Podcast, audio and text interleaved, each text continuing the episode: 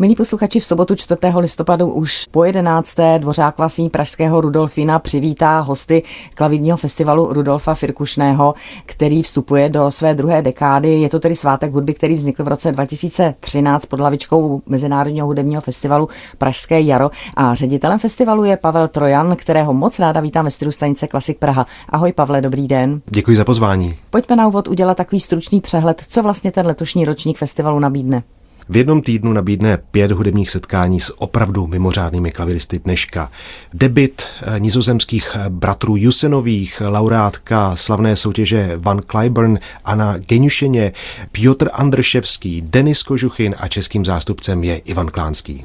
Zmiňoval si Denise Kožuchina, jeho koncert proběhne 7. listopadu v Rudolfinu a jak se dívám, je to opravdu velmi zajímavý a řekněme uhrančivý program. Ano, on má zajímavý titul, zvolil pro něj přilehavý název Ďábelské a božské, tedy skladby France Lista a slavné ďáblovo schodiště Děryho Ligetyho.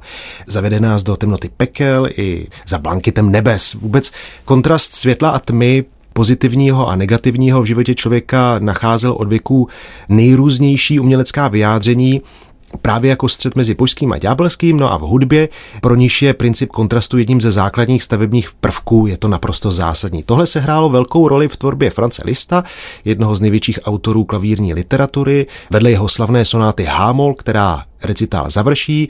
V duchu právě s tímto potitulem koncertu Kožuchin zařadil listovy skladby jako Smuteční gondola, Šedé mraky, Náhrobě Richarda Wagnera nebo Boží požehnání v osamělosti. No a jak už si zmiňoval, Kožuchin tu listovou hudbu ukáže v poměrně kontrastním dialogu s Ligetyho skladbou Ďáblovo schodiště já si troufám říct, že to asi není titul, který bychom příliš znali.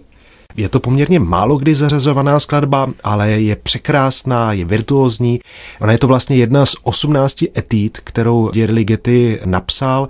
Ten cyklus psal v letech 1985 až 2001 a opravdu patří k vrcholným dílům klavírní literatury, protože pokud jde o technické nároky, tak Ligeti právě navázal na etidy Chopinovi, Listovi, Debussyho nebo Skrejabinovi, ale aniž by je v čemkoliv napodoboval. On si vytvořil vlastní osobité pianistické prostředky a tím, že všechny etidy opatřil programními názvy, tak překračuje čistě technický účel toho původního pojmu etída, možná ještě více než jeho předchůdci a interpreta vede k velmi výrazným projevům.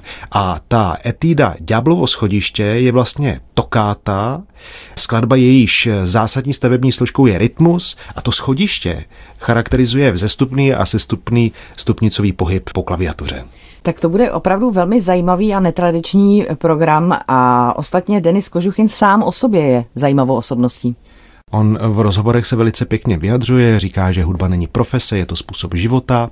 Také si všímá, že dnes se může stát na YouTube hvězdou v jedné vteřině, ale to nic neznamená, protože on tvrdí, že zralost si klavírista nemůže koupit, aby k ní došel.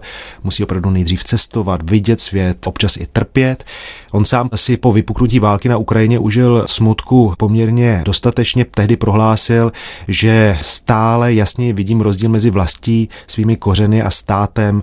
On říká, že miluje svou zemi, tedy Rusko, ale nemůže souhlasit s ruskou vládou, když se chopí zbraní.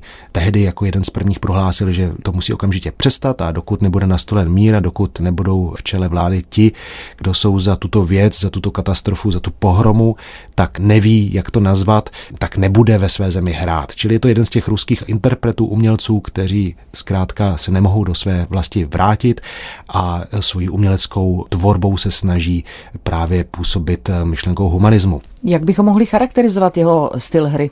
Kožuchinová hra je, řekl bych, spalující. On má obrovské srdce a zároveň technickou dokonalost.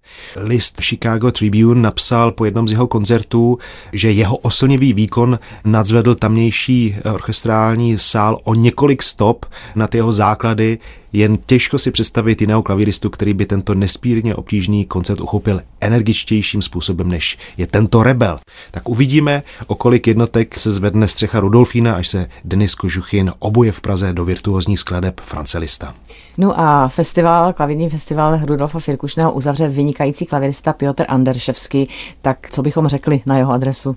Vše, co se týká Piotra Andrševského, je výjimečné a vymyká se jakýmkoliv normám. Je to jeden z nejvýše ceněných hudebníků současnosti a festival klavírní festival Rudolfa Firkušného 9.